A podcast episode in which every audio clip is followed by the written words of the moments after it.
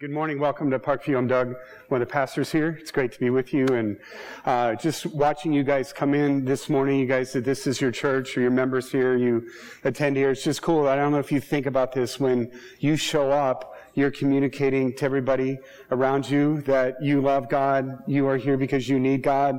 You want to worship Him and you love the people around you. So uh, that's a beautiful statement you make when you come here. So it's great to have you here. And if you're new, I'd love to meet you afterwards. I'll be up front here. Would love to meet you or pray with you or whatever. And if you're watching on live stream, we love you. Glad you're with us today too. So we are preaching through the first 11 chapters of the book of Genesis this fall. Okay. So I had a friend of mine in another state tell me, you guys are brave doing that. And one of our pastors had a seminary professor tell him that if you preach from Genesis 1 and 2, you're bound to make somebody in your church mad. Okay, so that's not why we're doing this. Like, that's not. Um, but it is interesting as I look around and see what other churches are teaching and preaching on around our country. I don't see a lot of churches really hammering these 11 chapters.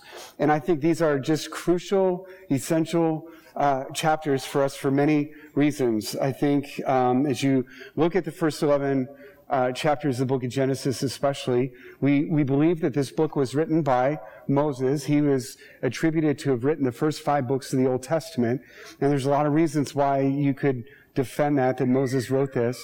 And you think about the time he wrote this, he was writing to um, the Israelites, God's people, when they were, had been uh, released from slavery in Egypt. So for 400 years, they'd lived in another culture where they'd heard a lot about a, a lot of other gods. And we talked about that last week. They had over 2,000 gods. One of their prominent ones was a cat. And so that I just had, as a dog lover, I had to make the comment that if you're banking on a cat to get you through some hard times in your life, you're in big trouble, right? So, but the point is, like any God, any small g God that we're banking on, hoping in, trusting in, uh, other than the true God, um, is going to be pointless for us. It's going to lead to despair and, and hopelessness. So um, I'm, I'm, excited for this. And so as Moses was uh, writing about the creation, about the first 11 chapters of Genesis, he was communicating to God's people just some essential things they needed to know. Like, who are they? Why, why are they here? Like, what's the purpose to this life? Is there a reason or is everything just here by chance? So why are we here? And, and the beautiful message as you go through Genesis 1, as you go through the scripture for God's people is that God, there, there is an amazing God. I, I, know there's over in our day, uh, the last count I saw, like about 2,800 different gods. And so there's a lot of gods I don't believe in, but the God I do believe in is the God of the Bible. And when I read about him, I see that we are a people created by him and for him, that he loves us, that he's great and he's good, and that he's given us a purpose. For God's people that Moses is writing to, his purpose was to bless them so that they would be a blessing to all the nations of the earth. And guys, I would say that mission and that calling is ours as well. And so these first 11 chapters are just crucial for us to get our heads around those big questions. Who are we? Why are we here? And what's our mission? And so uh, today we're going to look at the first 25 verses of Genesis. It's going to go through the first six days or so of creation. And so what we're going to see today is that creation proclaims the glory of God. Creation proclaims the goodness of God and that creation uh, propels us to passionate worship uh, of God and dependence on God. So um, I'm going to ask you to pray. And um, I'll be honest, last night at about 8 o'clock, I hated my sermon. And so I texted the other guys at East Campus and North and said, I'm kind of starting over. Like I hate it right now. I never heard from them, so I'm not sure how they're doing. Uh, so we'll we'll pray for them too. So, um, but yeah, let me just pray for us, and I'm going to ask you to pray too. So, how about if you go first, just kind of quietly where you are? Could you say, God, would you please speak to me today through your word? Uh, just give me something that I clearly need to hear from you today.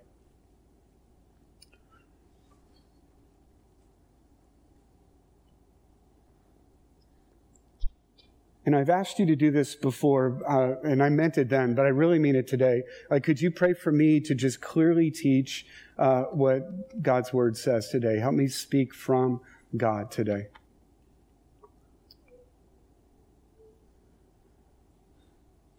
God, I thank you for your word, and I thank you that you are a great God who loves to talk to his people. So I pray that you would talk to us very clearly today.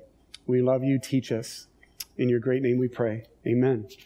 All right, so Genesis 1 1.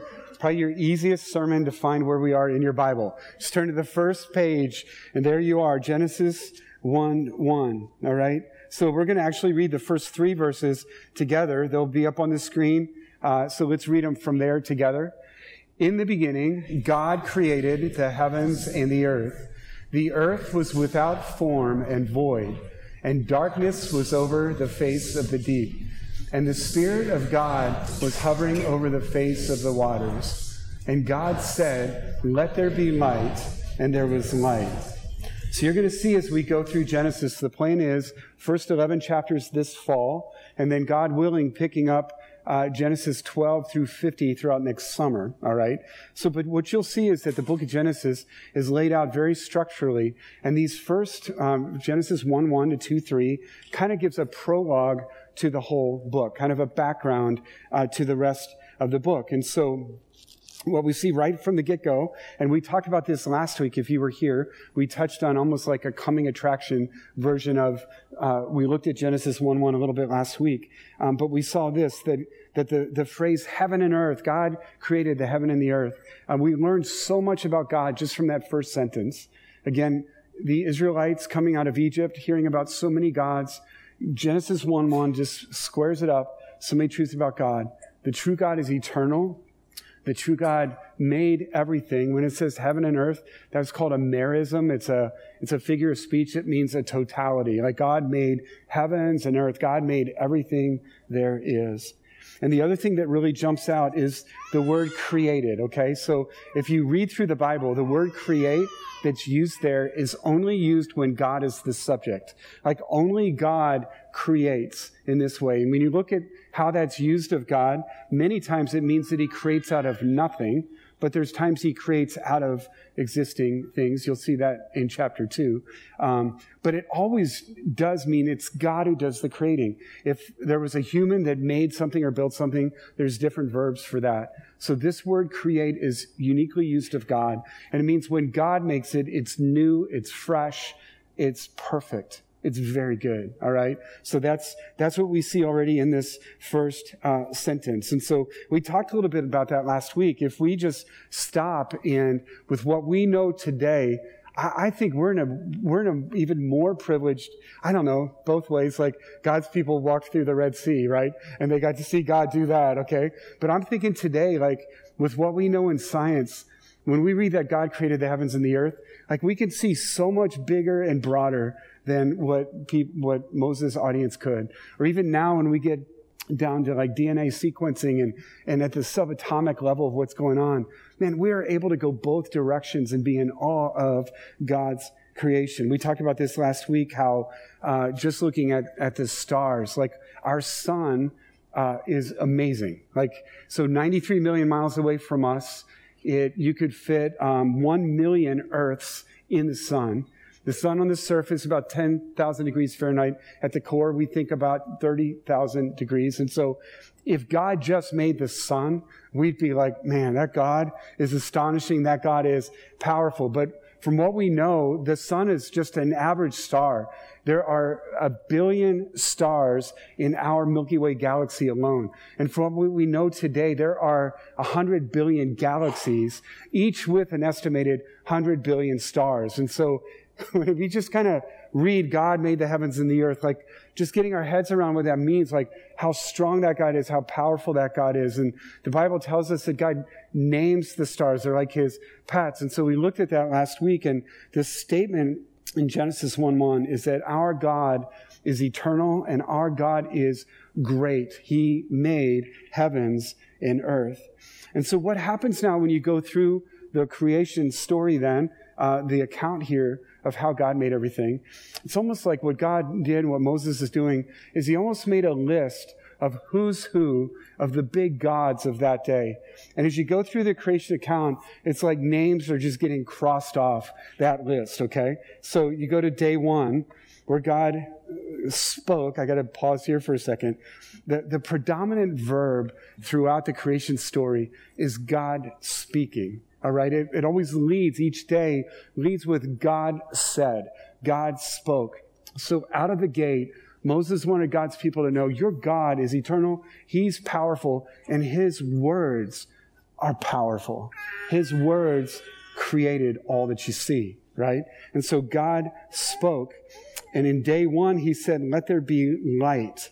And so the power of God's word, he commands and it happens. You're going to see that nine times in chapter one that God speaks and it happens. Like parents, wouldn't that be beautiful? If you could speak and it happens, or coaches or teachers, you speak and it happens. I wonder if God's not sitting in heaven. It's like, yeah, it'd be nice for me too. Because like all of creation obeys when God speaks, except guess who? That would be us, right? So, but that's an emphasis in God 1, in, in Genesis 1 1, day 1, that God speaks and it happens. And what you also see in day 1 is that God uh, attacks darkness. Like it, there was darkness. We're going to see when we talk about verse 2 a little bit. And God spoke and there was light. All right? So, so from the get go, God is making a very strong case that I can defeat evil. I can defeat darkness. And all I do is speak and there is light. Okay, so whatever this God list would be, you know, any gods that control darkness or evil, God's just putting himself on the top of that stack and going, that's me. I speak and darkness goes away. Okay.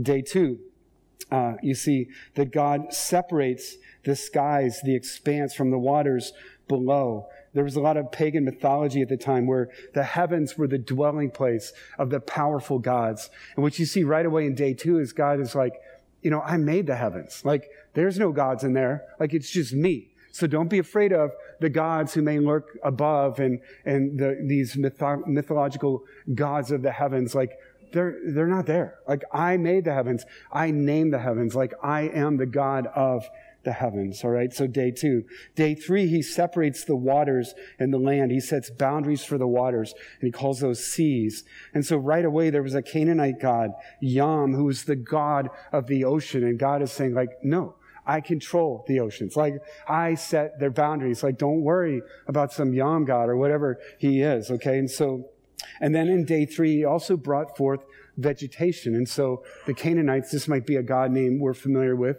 uh, if you've read the Old Testament, the god Baal was the God who was in charge of fertility. And right away, in his creation account, God is saying, Nope, I'm the one that brought forth vegetation. Cross off another name, like another powerful God that everybody else is believing in. Don't worry about him. Like I'm in charge of vegetation and fertility. Day four, the luminaries. God sets the sun, moon, stars, and the seasons. Guys, every culture, it seemed at that time, was worshiping the sun or the moon or looking at the stars for direction. And God, in just day four of creation, is saying, don't worry about those gods. Like, I made them. I made the stars. And the Bible goes out of its way so many times to let us know that God merely spoke and the stars in the heavens came to be. And so, again, that checklist is just getting knocked down. And so what you see uh, throughout the creation account is God is saying, I am great. Like through the creation story, we see that God is glorious. Psalm 19.1 says, the heavens declare the glory of God. Like, God, what is it? What's the point you're trying to get across to your people? He wants us to know that He is a great God and there is none like Him. Like he is superior to all gods. He has all strength, like all that we see, he created. Sometimes when people are getting to see how big the universe is, like some people almost like skeptically are saying, well, why would God have made a universe so big? I think, or, or maybe now going the other direction, like why, why are things so complex when we get down to the subatomic level? And God is just proclaiming to his people, I am great. Like I am glorious. Be in awe of who I am and what I have made. Our universe, even our universe cannot contain how glorious and great our God is. I love Romans 120. It says this, for God's invisible attributes, namely his eternal power and his divine nature, have been clearly perceived ever since the creation of the world in the things that have been made so that they are without excuse.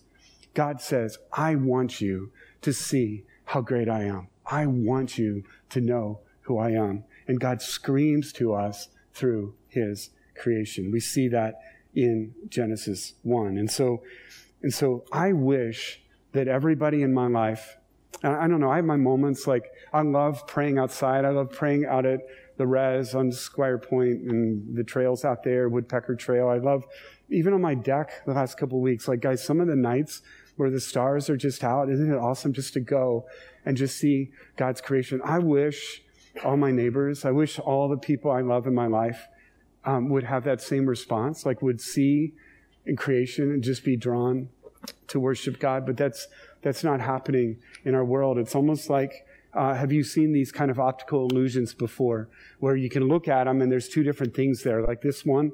Uh, if you look at that, maybe this is kind of a very familiar one. It's been around for a long time. But if it's not, like if it's new to you, like if you that's a duck and a rabbit. There's both animals in there, right? So it's a duck looking to our left, like those two things sticking out are his beak, and that's his eyeball. Or maybe you see the rabbit, like so the rabbit would be looking to our right, and the two things sticking out to the left are his ears, right?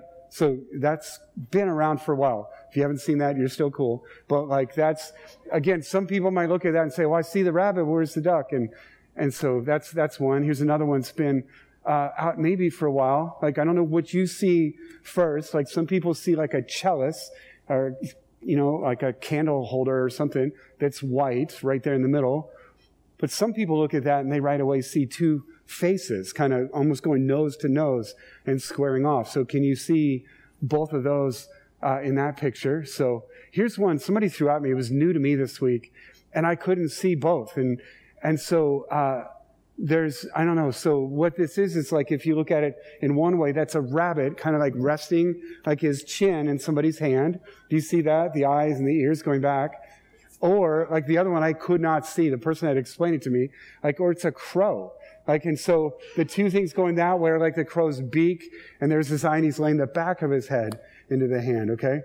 Man, if I've already lost you, I'm sorry. Like just, God loves you and all that. So, but no, that's, uh, so, but honestly, like people can look at something and see two different things. I think uh, in some ways that can happen with creation too.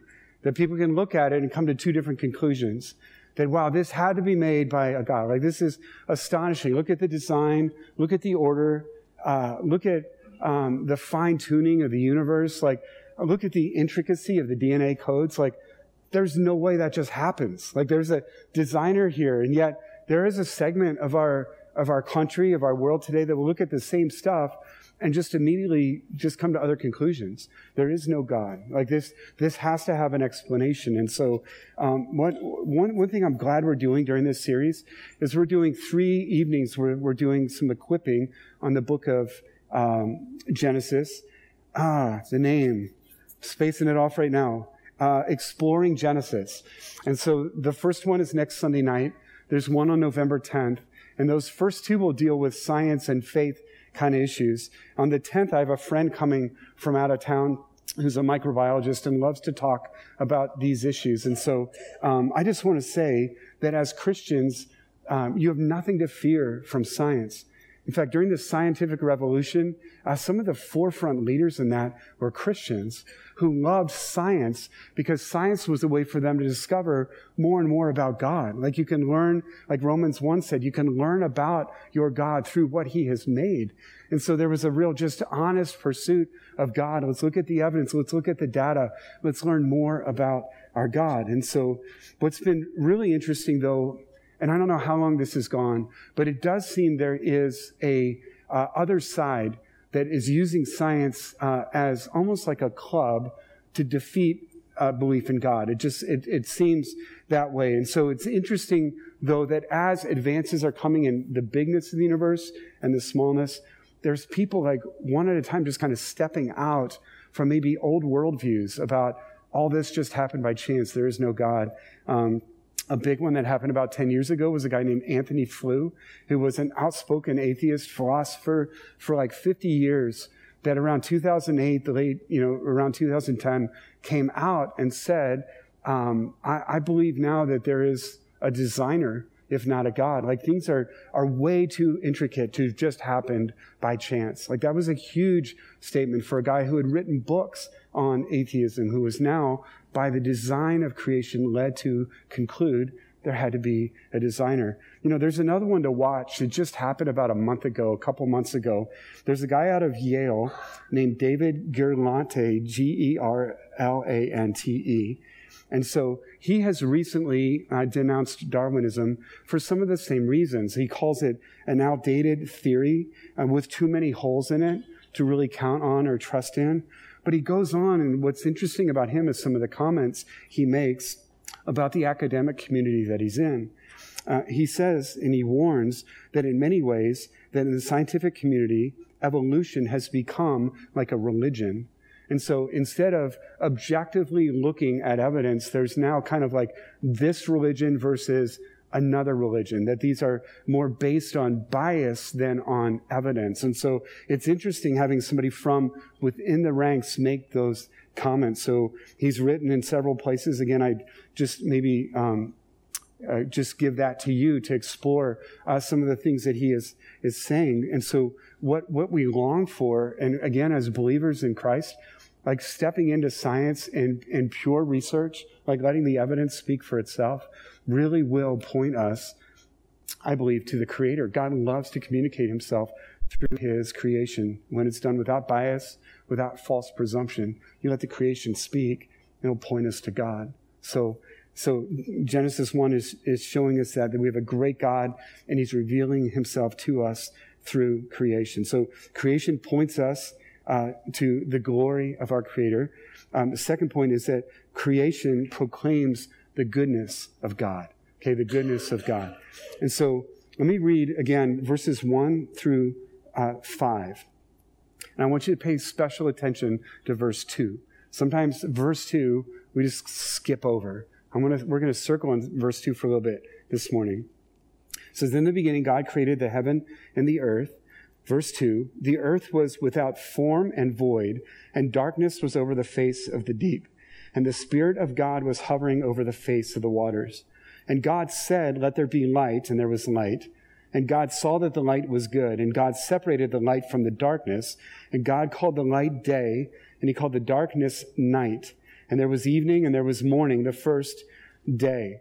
So, verse 2 has a striking tone to it. If you don't skip over and you just jump to verse 3, something should grab you about verse 2 that isn't right. Like we just said, we just said, in the beginning, God created the heavens and the earth. We just said that when God, bara, when God creates, like it's good and all that. But verse 2 kind of slams the brakes on, and it begins with a very ominous tone. It uses words like, uh, the earth was formless and void. That word formless literally meant a waste. And it's used in, in, in parts of the Old Testament to refer to places that God judges. So formless, void, and dark. Like throughout the scripture, darkness uh, represents death or evil. Uh, this is not what you would expect. Okay, God created the heaven and the earth, and then, whoa, formless, void, and dark. Like that, that should grab our attention. That's ominous. That's not good. And so, what you see starting in Genesis 3 on is how God steps in to that darkness, the formlessness, the void, and begins to produce what is good. Okay, so uh, it's beyond Genesis. Like Moses doesn't go into, okay, what are you talking about, Moses? Like, what, how did verse 2 get there? That's not his point. Like his point this morning, you'll see if we just let the text speak for itself, it's going to tell us that God is great. God reveals his glory through his creation, and God is good in that he's able to take what's formless and void and dark and make it good. That's Moses' point. But you, as a Bible reader and interpreter, you do have to ask, okay, what are we talking about? Like, and so I, the best I've got, and I would encourage you to look too, is that when Genesis 1 1 says, in the beginning, God created heavens and the earth, he's talking about the beginning of heaven, earth, and all the creation we see. I do believe there's places you can look in the Bible that go before that, right? So, um, J- John 1 says, in the beginning, sounds just like Genesis, in the beginning was the Word, and the Word was with God, and the Word was God. And as you read John 1, you find out that that's Jesus. He was with God in the beginning.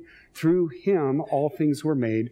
Without him, nothing was made that has been made. So you see, there was a time before creation that, that Jesus, God the Son, was with God the Father in eternity past. All right. So, so when Moses is starting here in Genesis 1, he's starting with in the beginning of this creation of heavens and earth. Okay. So the other question you might have to ask and answer is like, okay, then why was it dark? why was, why was it broken, formless, void? And so for that, you might look at Ezekiel 28, 11 through 15, where it talks about God and Satan and some angels and a rebellion that happened. And so to me, that's the best explanation of why you get to 1 2 and there's darkness and void, is that there's been a little bit before this, right? But Moses' point is uh, I want you to know about God who created the heaven and the earth.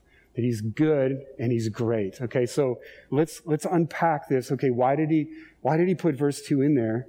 I think it's to show the goodness of God. And so, because what you see is that the rest of the creation story is God taking a run at darkness, at void, and uh, uh, waste, uh, uh, empty and void. Okay, so without form and void, God just takes a run at those. Okay, and He produces what it's good. So, verse three, for example, it says that. Uh, so, I'm sorry. Get ahead. Slow down, Doug. Just chill. It's good. You'll get it across. Okay. So the first three days, I think, is where you see God form chaos into structure. And then days four, five, and six, you see God fill those forms. Okay. It was formless and void. Now God takes chaos and puts some form to it. So day one is where he, uh, said, let there be light. So right away, darkness gone. He separates the light from the darkness day and night. Okay, so there's some order and structure coming in. Day two is where he separates the sky from the waters. So again, some structure there. The form is coming into place. Day three is where he, he separated the land from the seas. Again, you see God bringing some form out of chaos. And so days one, two, and three, you see form. And then days four, five, and six, you see God coming back and filling each of those. Okay, so like days one and four are paired together. Days two and five, days three and six. Okay, so so in day four, he uh, fills the heavens with the lights, with moon, stars, uh, the sun, right? Day five, he fills the expanse and the waters with birds and creatures of the sea. And then day uh, six is where he fills the land with the land creatures. And so, and then day seven, we're talking about that in two weeks, is where God rests. It's the only day that had no pair to it. So, bottom line is there's a pattern to creation here that God steps into where there was chaos and darkness, uh, formlessness and void, and God speaks. The pattern is God speaks. Uh, there's a creative word. There's then an explanation of what happens, and then God calls it good. So Six different times in the passage, God calls it good. God is able to take what was formless, void, dark, and make it good. So uh, Moses, writing to the Israelites, God speaking to us today through his words, says that I am a God who is good. I can take those dark places, those formless places, those empty places in your life, and I can do a work. I can bring form, I can fill it, and I can call it good. That's, that's the God that we worship. That's the God that we follow. So again, Moses, what do you want your people to know about God? He is strong and he is good. He's a God that fixes what is broken. So around my house, like if you were to see me in my uh, projects over the years, like I'm usually really bad at fixing my own stuff. Okay, there's somebody here that actually fixes stuff for us. Uh, he, he's great at it. I, I stink at it. Okay, so but something happened about five years ago where I was I'm actually able to do. Actually, my wife is the fix it upper between the two of us. Like she can fix stuff better than I can.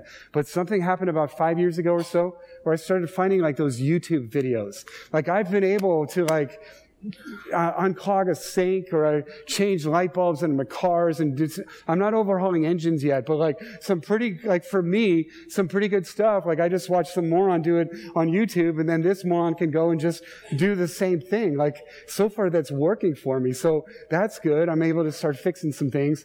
The other, this is another strategy I have about the last five or 10 years is there's a hardware store about a mile from me. So like if it's stuff like restringing my uh, weed eater, like I hate that. Like it just takes me, maybe I could do it, but it would take me like two hours. Meanwhile, I know there's a guy about a mile away that if I just show to him, it's done in like 30 seconds. So like, hey man, do you mind? Like, I think I bought this here. Like, do you mind like helping me? And it's just like, you know, the guy does it, right? And so that's worked for me too. Sometimes though, if it's something super simple that I should be able to do, I'll ask Lori to do it or one of my daughters, like to go ask him to help out. So kind of ashamed, I guess, to do that. But, but here's a way better point. I mean, the stuff that breaks around our house, it's a nuisance. What about the stuff in our lives? They're just absolutely broken. Like I can't go to the hardware store and say, Hey man, can you help me stop getting so angry when I drive? Or can you, I know God's great and all that, but I'm not sleeping so good because I'm just worried about a bunch of stuff. Can you, uh, can you fix that? I mean, that guy just kind of look at me and go, what are you, what are you talking about? You know, um, but we have a God who loves stepping in to places of chaos and darkness and brokenness.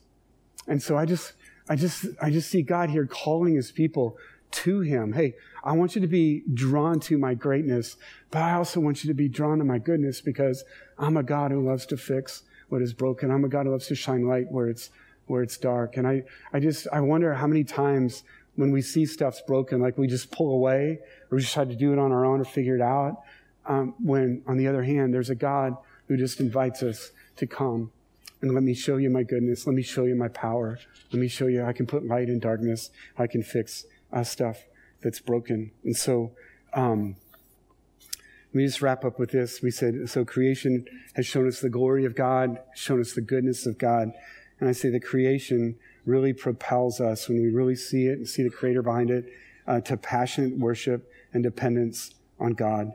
I love Psalm 33. There's so many Psalms that talk about the creation, but Psalm 33, verse 6 uh, By the word of the Lord the heavens were made, by the breath of his mouth all of his host, all of their host. Verse 8 Let all the earth fear the Lord.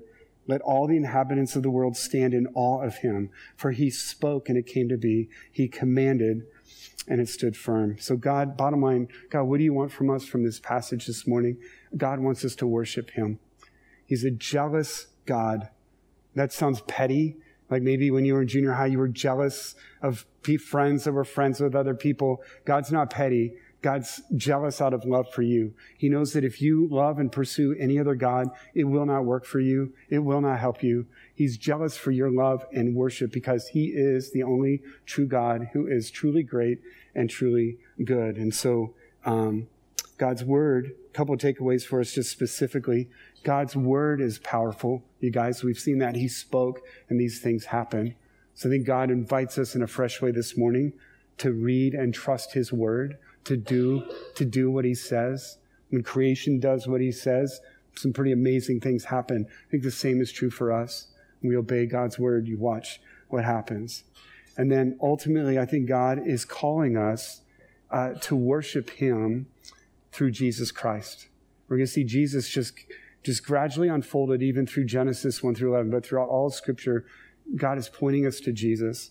And again, if I could read John 1. In the beginning was the Word, it's Jesus. The Word is with God. The Word was God. He was with God in the beginning. Through him, all things were made that have been made. In him was life, and that life was the light of men. And then verse 14 says this The Word became flesh, and he lived among us, and we have seen his glory, the glory of the one and only, who came from the Father, full of grace and truth. John, the Gospel of John was written by Jesus' best friend on the planet. And so when he says, we have seen his glory, uh, he really had. Like he was there when Jesus just spoke and the stormy sea stopped. He was there uh, when Jesus spoke and a dead man came out of a grave. Like he saw the glory of God in Jesus.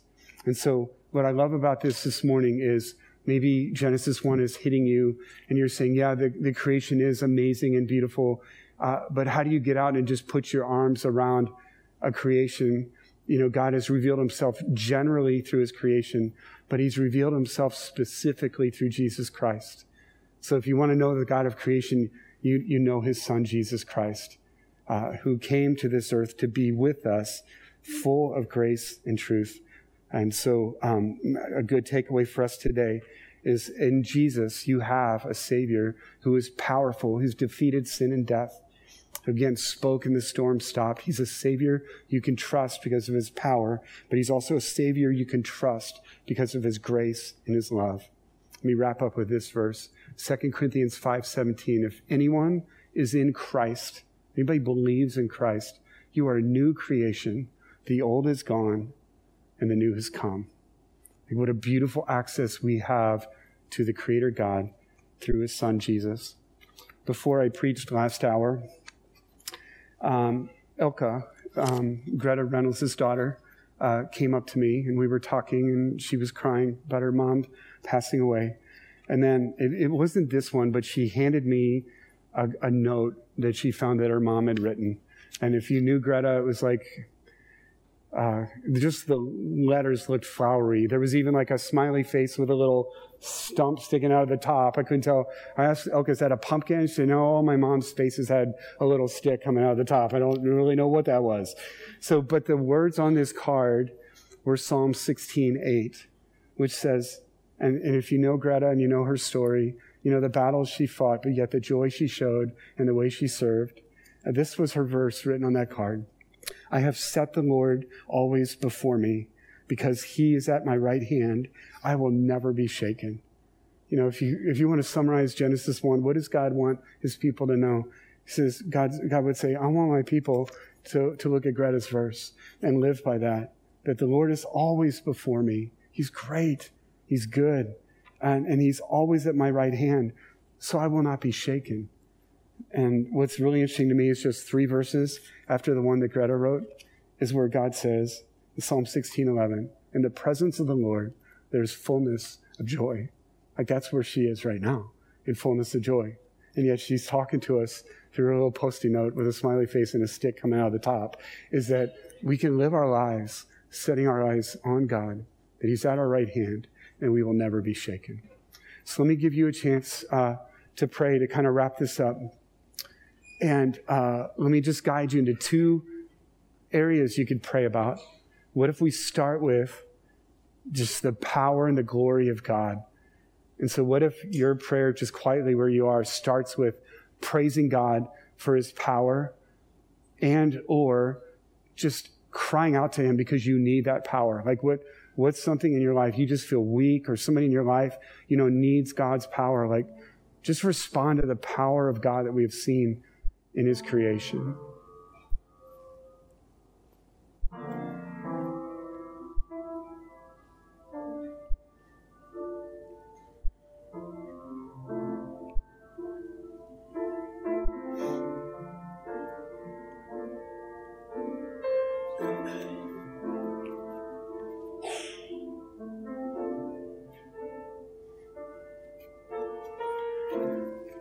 Us to uh, do one other thing when we're praying here. Just remember what we just saw, what God did with Genesis 1 2, what God did with chaos, what God did with darkness, what God did with something that was formless and void, a waste, empty.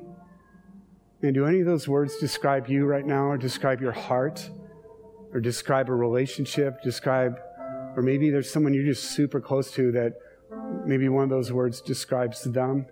or something they're battling, could you just cry out right now to the God who is good, the God who brings order out of chaos, who brings light out of darkness, who fixes what's broken and calls it good? Can you just go to that God right now?